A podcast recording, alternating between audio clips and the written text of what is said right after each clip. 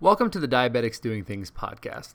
We're back with new episodes in 2017 telling the amazing stories of type 1 diabetics across the world.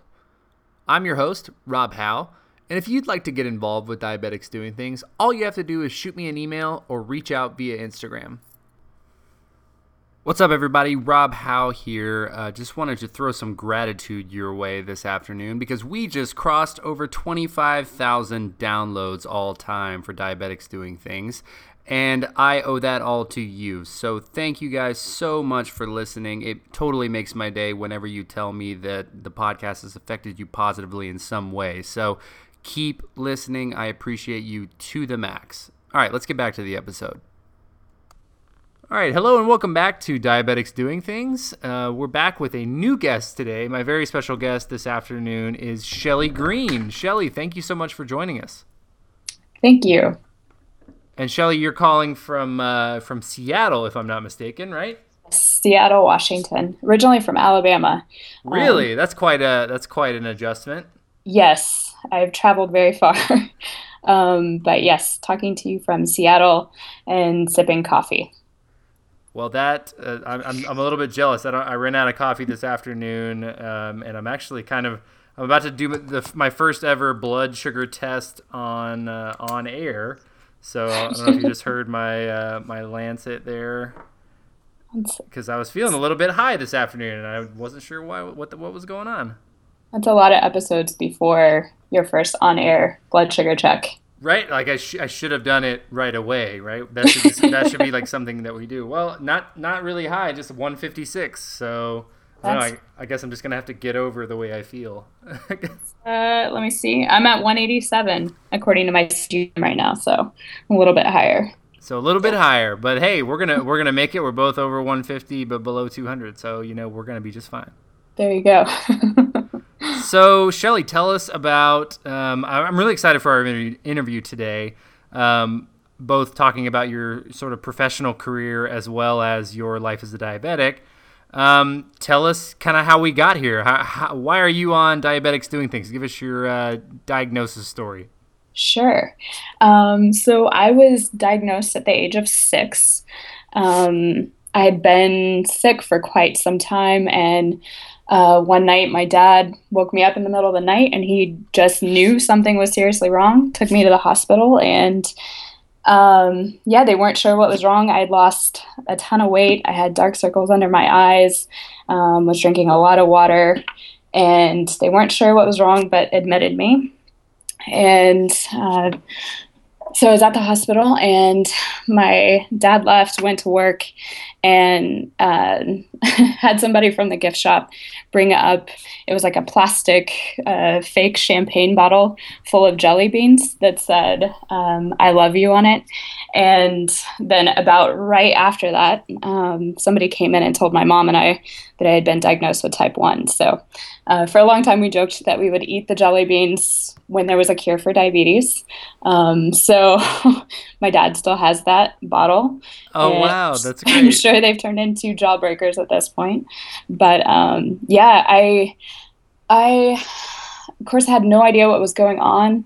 I was very overwhelmed. Um, really didn't feel well uh, when they first admitted me. My blood sugar was 816, um, and I for me, I remember there being a lot of scare tactics. Like they came in and when they were first talking to my mom about nutrition and food and counting calories and that sort of thing, I remember they kind of started that conversation off with, um, you know, your your daughter won't be able to eat a Happy Meal from McDonald's anymore, and she just started crying. I remember being young, but even looking at her and like after learning about injections and that I'm to have to keep you know, poking my finger all the time, uh, looking at her and being like, "That's that's the thing that you're upset about that I can't have uh, the Happy Meals anymore," and uh, yeah, that kind of I think that really shook her, and um, she was also my family was very overwhelmed. But then they brought in a guy who um, had ha- he was an adult and he had had type one for some time, and he was in a wheelchair and I remember him taking off his shoes and socks and showing me his feet, and he had had a few toes amputated. And I remember him looking at me and saying, You know, if you don't take care of yourself, this is what's going to happen to you. And again, I'm brand new, diagnosed diabetic, six years old, and I have no idea what's going on. And that was uh, kind of what was happening. So, gosh, that is awful. Not a great experience. that guy like wasn't even diabetic. He was just like a mountain climber or something, and they put him in a wheelchair and told him to scare kids. Yeah, it was awful. That's so bad, and, and I think I don't know who would sign up for that, it was really bad. Well, and I think uh, during that time period, because obviously um, you're older now, so I, I don't, I'm not sure exactly what year you were diagnosed, but yeah. that was pretty common i feel like in terms of you know the education around type 1 and not necessarily obviously there are great hospitals uh, in the us i was very fortunate i say it all the time about being diagnosed at children's medical center in dallas but you know especially in sort of rural counties or in uh, you know smaller hospitals and and in lower population areas that was pretty commonplace so uh, you know, obviously uh, the scare tactics are, you know, hey, here's here's what could happen to you. Um, you can't have happy meals anymore, which is like what a blessing in disguise, right? But um, yeah, I, I, think like talk about what what is that like for a six year old and like your parents being in that situation, um, coming out of that. I imagine that didn't help, uh, right? You didn't walk out of there empowered to say, "I'm never going to be in right. this wheelchair." Yeah, absolutely. No, um, I I remember, you know, looking at my mom and asking her, like, how long am I going to have to do this? Um, and yeah, just just feeling very overwhelmed and scared. And I I didn't know anyone else with type one diabetes. I didn't. Um, I didn't know any other kids with type 1 diabetes. So I think um, it that didn't really change for me until I went to diabetes camp, um, which was amazing and definitely one of the best things I've ever done in my entire life. But I think, you know, for the first time, getting to see there are other people with type 1 diabetes, um, kids, people my own age, adults. Um, who seem to be doing well and we're not all in wheelchairs with amputated toes. Um, and just, I think that also helped. I mean, you're talking about the empowerment part. That's that's where I got that was, um, you know, they start teaching you, and that's where I learned how to give myself my own shots and um, made a lot of friends. I still have people I talk to who I met that first year uh, when I was six, and that was in 1993. So. Um, I, I have great friends from that, and I really, for the first time, saw that I could learn, and I had um, the power to kind of control what was happening and um, also that I could still have fun and be a kid um, and be with other people and not be alone and felt really supported. So um, I know now when I talk to other parents of type 1s, I tell all of them, I'm like, please send your kid to diabetes camp. It was one of the best experiences for me. Uh, do you remember which, uh, which camp you went to? Oh, yeah. I was Camp Seale Harris in Alabama. Fantastic, and you, and you you mentioned about you know meeting other kids with type one and that sort of being your first experience. Are you still in touch with any of them today? Are you yes, like friends on Facebook? Yes. yes, absolutely, absolutely. They're some of my oldest friends, which is really it's been fun to stay. I mean, you know, before Facebook, um, I you know, you had like the week of diabetes camp, but then the rest of the year we were writing each other letters and talking on the phone and sending mixtapes and um, all sorts of cool things. But so now with Facebook, it's super easy to stay connected, and I love um, seeing their lives and seeing everyone um, from that time doing so well and taking really great care of themselves, and um, they inspire me too and I think that's something that you know you really don't. Oh gosh, my cat is trying to make a podcast appearance over here, just carrying on. Hello. Um, but um, making friends like that at such an early age, and like when you have that thing in common. Yeah. Um, I've, I've heard from almost everyone that I've talked to who's been to a diabetes camp of some sort uh, no matter what age they went, they're still friends with people that they met at that camp experience. Um, and I, I, couldn't agree more with you talking to you know recommending it to people. I was much too cool when I was 16 when I got diagnosed to ever go to diabetes camp. Yeah. Um, which I you know looking back, I wish I would have done. Probably the only thing I would have done differently.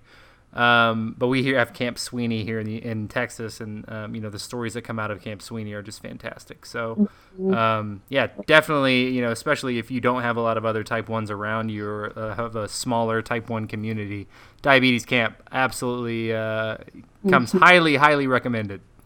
Totally, totally. Yeah, I later on um, I wound up working at another diabetes camp um, in Arizona and made some great friends there too.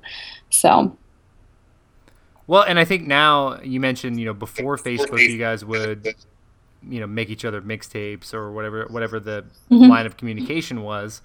Um, but now, you know, with social media being so, uh, you know, forefront and top of mind, like it's so much easier to connect yourself with a Type One community.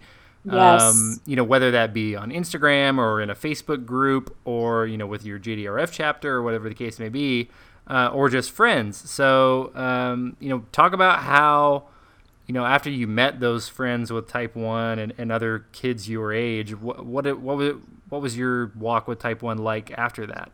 Yeah, totally. Um, so, uh, I think. I had a great experience at camp, but I think, um, you know, as I started to get into my teens, um, I kind of went into this denial about having type 1 diabetes and I didn't want anything to do with it.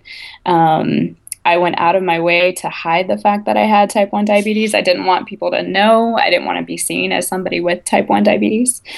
Um, and I think that, um, you know, I, was, I wasn't being a great diabetic. I wasn't checking my blood sugars very often. Um, I was doing like the bare minimum to get by, but I wasn't doing great. And um, that for me didn't change until um, actually I moved out to Seattle. I've been here for about eight or nine years, and I met um, my current endocrinologist, and he's amazing. But he really, you know, I, I struggled for a long time um, with with type one and just didn't really want to deal with it which now hearing a lot of people including other people on the podcast like it seems very common to kind of have that that period of denial and not wanting to do it. Um, but i when i met with my endocrinologist he really he was amazing and he he gave me some tough love that was much needed and he told me like hey you know you've gotten by on youth for a long time but you can't do that forever and he was like, I think you're depressed about having diabetes, and I think you're kind of in this period of, um, you know, having a hard time with it. And if I don't see you make some changes with your health and how you're taking care of yourself or not taking care of yourself, um, I'm going to prescribe antidepressants. And that was a huge wake up call for me. Um, so I started working with him and kind of reevaluating things and thinking about how I wanted to live my life and what I wanted my future to look like. And um, my A1C got lower and lower. I started feeling better and better. I went back to school uh, up here, which I had not planned on doing, and um, went and did a social work program at UW, uh, University of Washington. And I had the opportunity to work with patients who had diabetes. And at first, I was like, well, this isn't really something I would want to do as a career. You know, my life is diabetes. Um, I don't know that I'd even want to do it as a job. And then um, I thought, well, I'm in school, I'm a student, maybe I'll just try it to know that I don't like it and then go on to the next thing so I started, I got a, a practicum, what they call a practicum, like an internship at a dialysis center up here. Mm-hmm. And I loved it. I loved um, being able to bring that knowledge and experience of living with a chronic illness and be able to bring, um, I think, in healthcare, kind of compassion and understanding for what it's like for people to live with chronic illness can get lost. Um, and I liked being able to bring that to my work and understanding what the day to day is like. I think a lot of healthcare providers look at you sometimes as a textbook case, and so not really knowing, you know, um, what it's like to live. And so um, I really enjoyed connecting with people and being able to bring that to my work. And so I finished my practicum there, and they had an open position, and I applied to be a social worker there. And this week I'm celebrating my one year anniversary with them. Oh, that's, so, that's awesome. Congratulations. Yeah, thank you.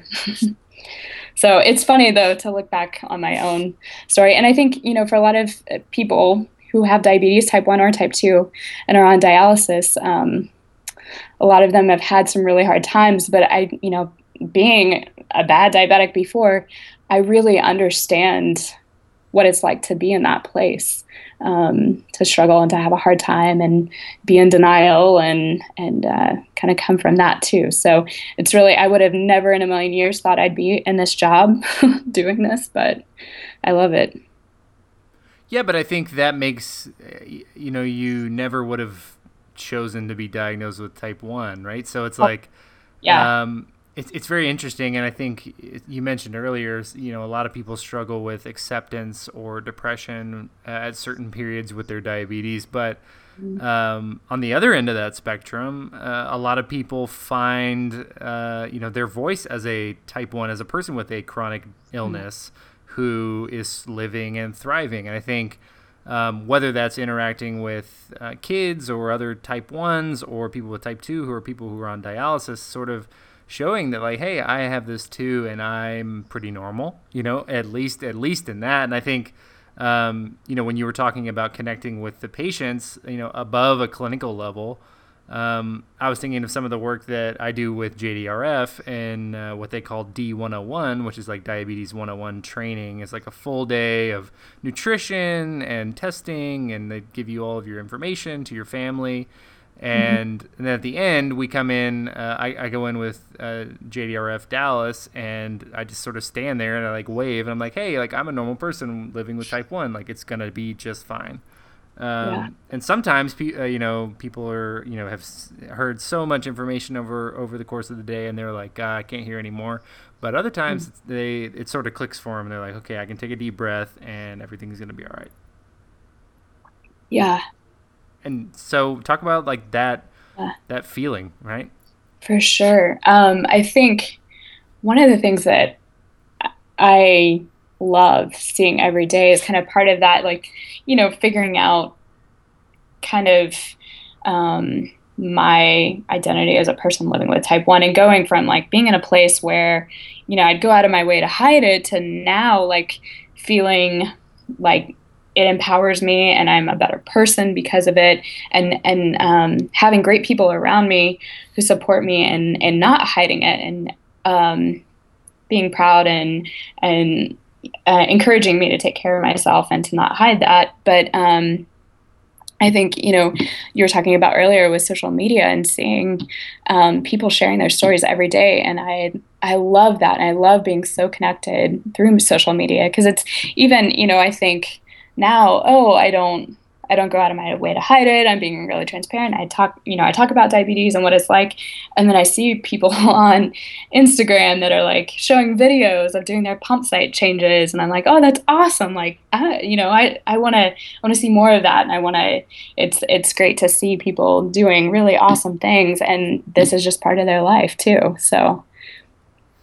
Yeah, it is. It's kind of like, uh, at first and, and sometimes still like I'll be scrolling through my Instagram feed and Instagram's like so curated and beautiful. It's like photos and like super great design, and then it's just like a like a site check or like a or, or, a finger stick, and it's like God, diabetes is gross. But um, like you said, it's just really uh, honest and open. It's like, hey, this is what we're doing today. Like everybody else is sharing what they're doing. Might as well, you know, give a little insight as to what it's really like right? I love it. Yeah, I know. You see like the bloody pump site and you're just like, oh wow, yeah, totally shocked, caught off guard, and then you're like, yeah, but that's that's real. Mm-hmm. that's you know, that was me two days ago. And it's just like I love that, you know, people share that. So and I, th- I think I want to I want to go back as uh, you know before we get kind of too into how how great the diabetes community is because we could you know ch- chat for the rest of the day about that I think but totally. yeah um, an issue that you said that you mentioned that you've heard a lot on this podcast and I know we talked a lot about um, with some of our previous guests is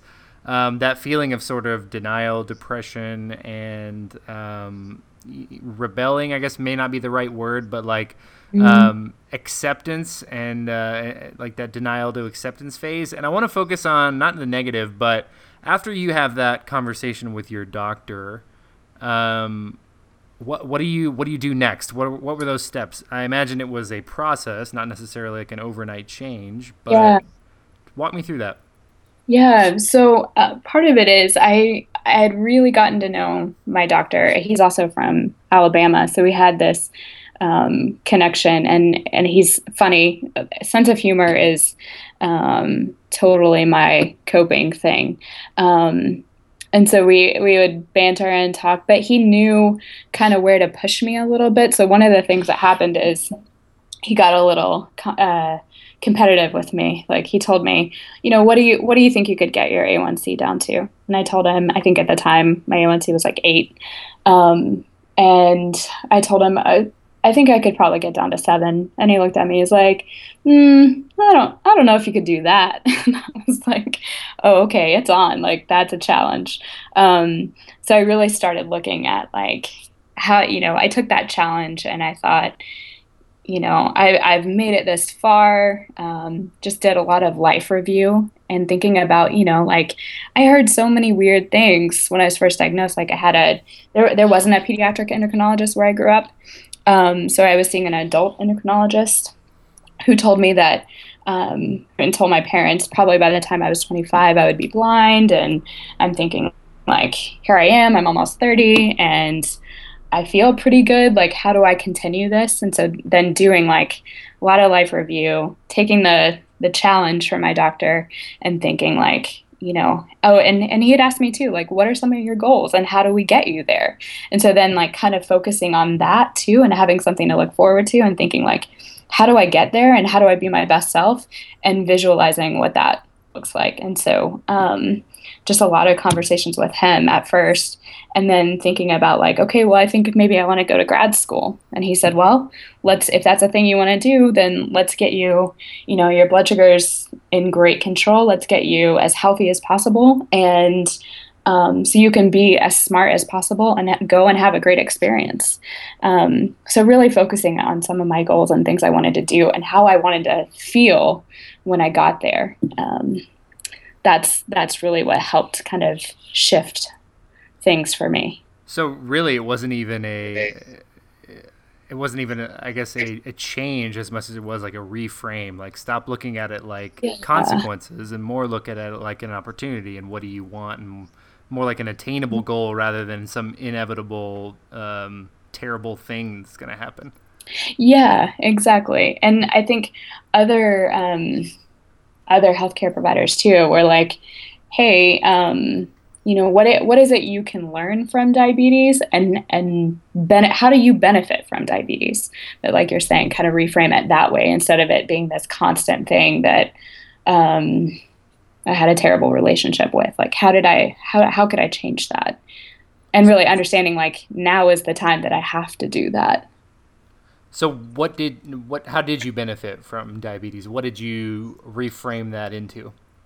Um I think um you know, I started looking at you know, when instead of always fighting my blood sugars or trying to chase them, thinking about like how could I change how I'm doing things so that I'm more in control and like preventing highs and lows. Like, how can I control how I feel instead of just constantly going back and forth between highs and lows? So, like, what is what is my responsibility in that?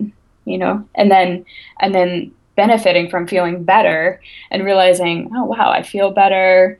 Um, I'm able to do more things. I have more energy.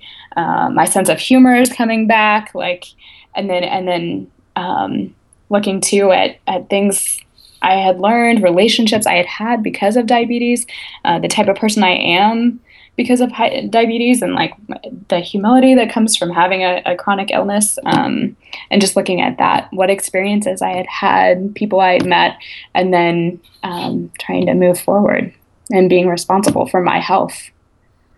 I love that because I think that those things are not what immediately come to mind when you think of oh I need to lower my A1C right? Um, yes. those are not those are not like immediate tactics that you would come into. But um, I read this example um, earlier this year about you know process engineering. So if you were going to uh, you know a lot of people will say throughout their life at some point that they want to drink less coffee for example um, mm-hmm. that they don't want to rely on you know that much caffeine to get them through their day.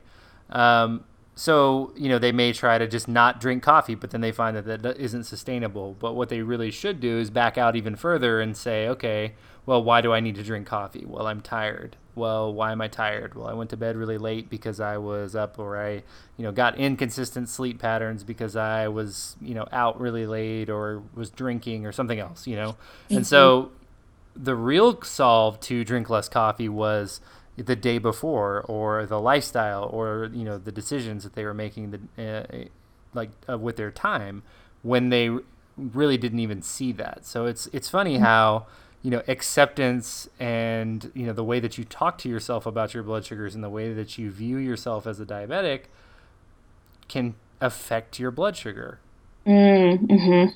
yes and yeah. I think it's so you know obviously you talked about you know you you went back to school and you you know found your this this job that you've now been at for a year, um, but you know immediately and sort of in the short term, how did uh, that mindset shift and sort of reframe affect your you know affect your life? What were what were the results? Um, even as simple as just like the way that you uh, the way that you felt or you know your blood sugars or the way that you tested or something you know something easy. Yeah absolutely. I started checking my blood sugars a lot more often.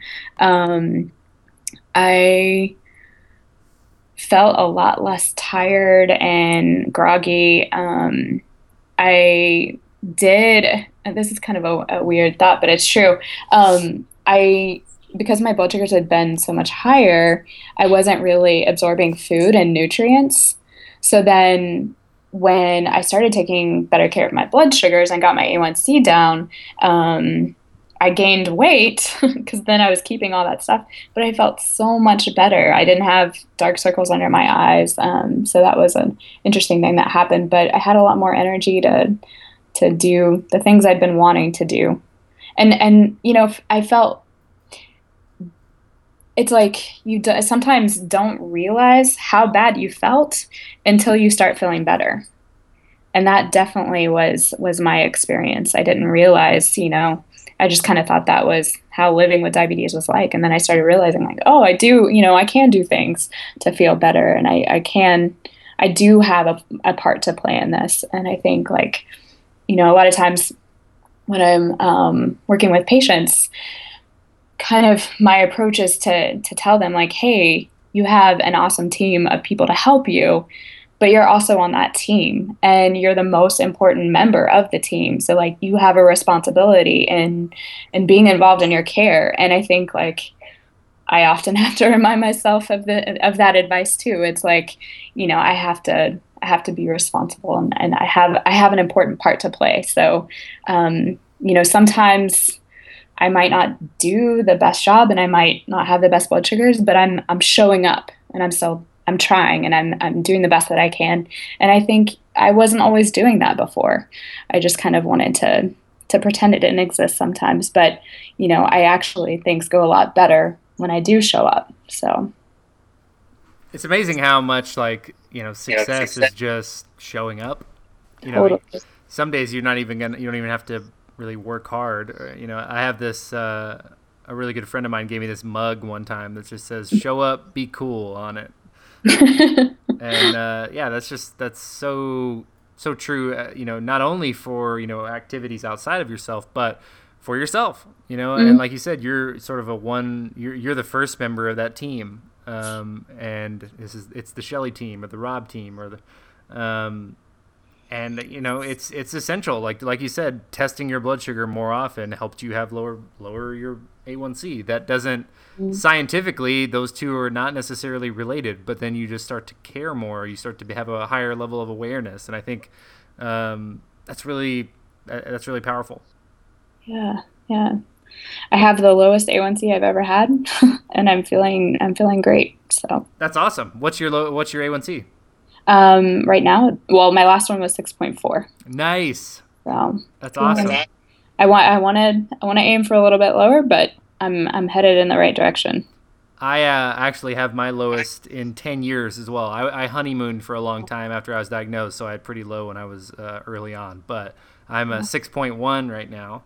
Nice. Um, and someone asked me, I posted it on Facebook, and one of my friends who's not a diabetic asked, um, sort of what was the, because I, I eat pretty healthy and I've exercised and I've been, you know, in control of my health for most of my life. But um, he asked what the, what the primary change was that sort of brought it down. Um, and it was so weird because I hadn't thought of that. And honestly, nothing really changed out of my habits except that I was going to the doctor more often. So I, you know, went went every six months like I was supposed to instead of you know having you know six nine months a year or whatever in between.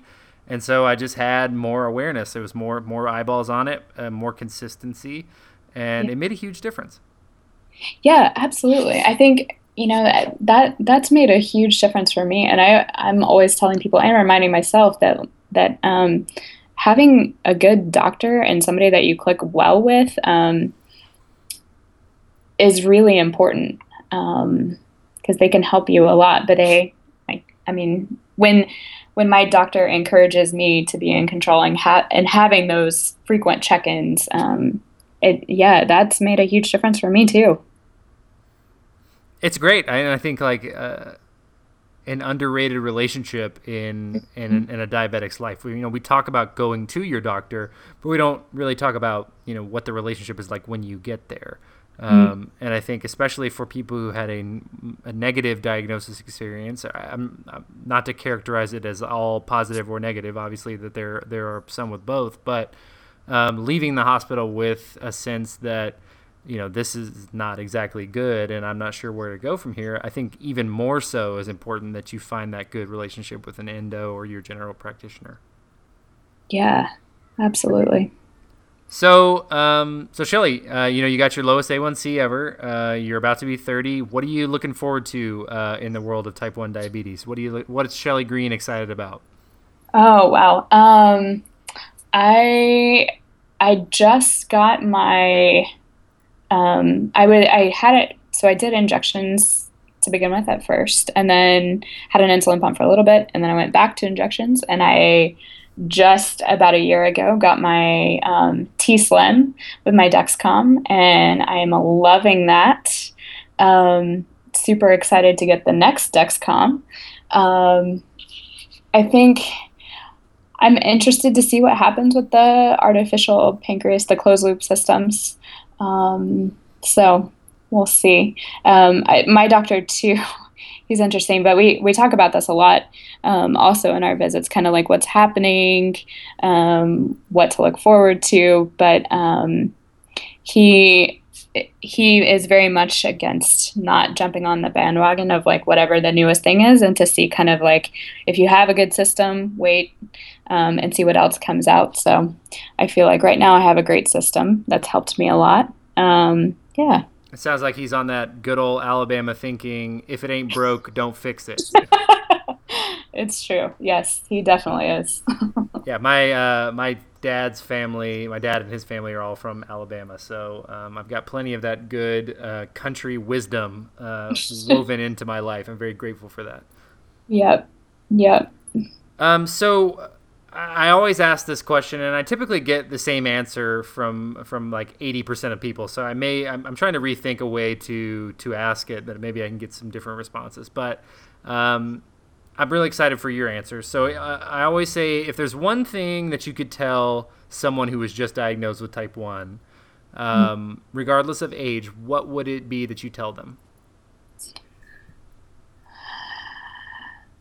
So I think I have two things that come to mind. One is,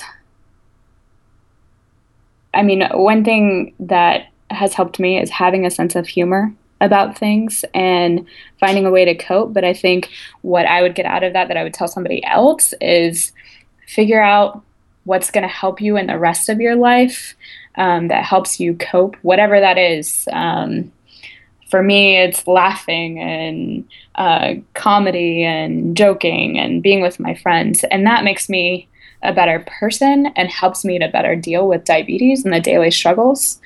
Um, so, of course, I'm going to say having a sense of humor has been number one for me.